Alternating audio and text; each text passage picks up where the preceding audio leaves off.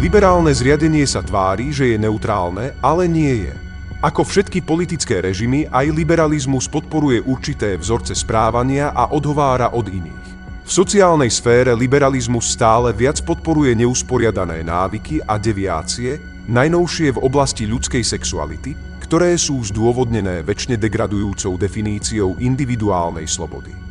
V ekonomickej sfére liberalizmus podporuje stále sebeckejšie zvyky výroby a spotreby, ktoré tak radikálne odmietajú predstavu spoločného dobra, že nás vedú k dedičstvu pre budúce generácie, ktoré bude vyzerať jedine ako rastúca hromada dlhov. Normálni ľudia na západe sa prebúdzajú do reality. To, čo nám sľubovali, že nás urobí slobodnými, nás v skutočnosti zotročí. Pretože liberálny koncept slobody priamo odporuje klasickému a kresťanskému chápaniu slobody, ktoré vybudovalo našu civilizáciu. Ukazuje sa, že sloboda nie je možnosť robiť, čo chceme, ale je to právo robiť to, čo by sme mali. Toto je časť prejavu Majka Knowlesa na konzervatívnom festivale v Ostrihome.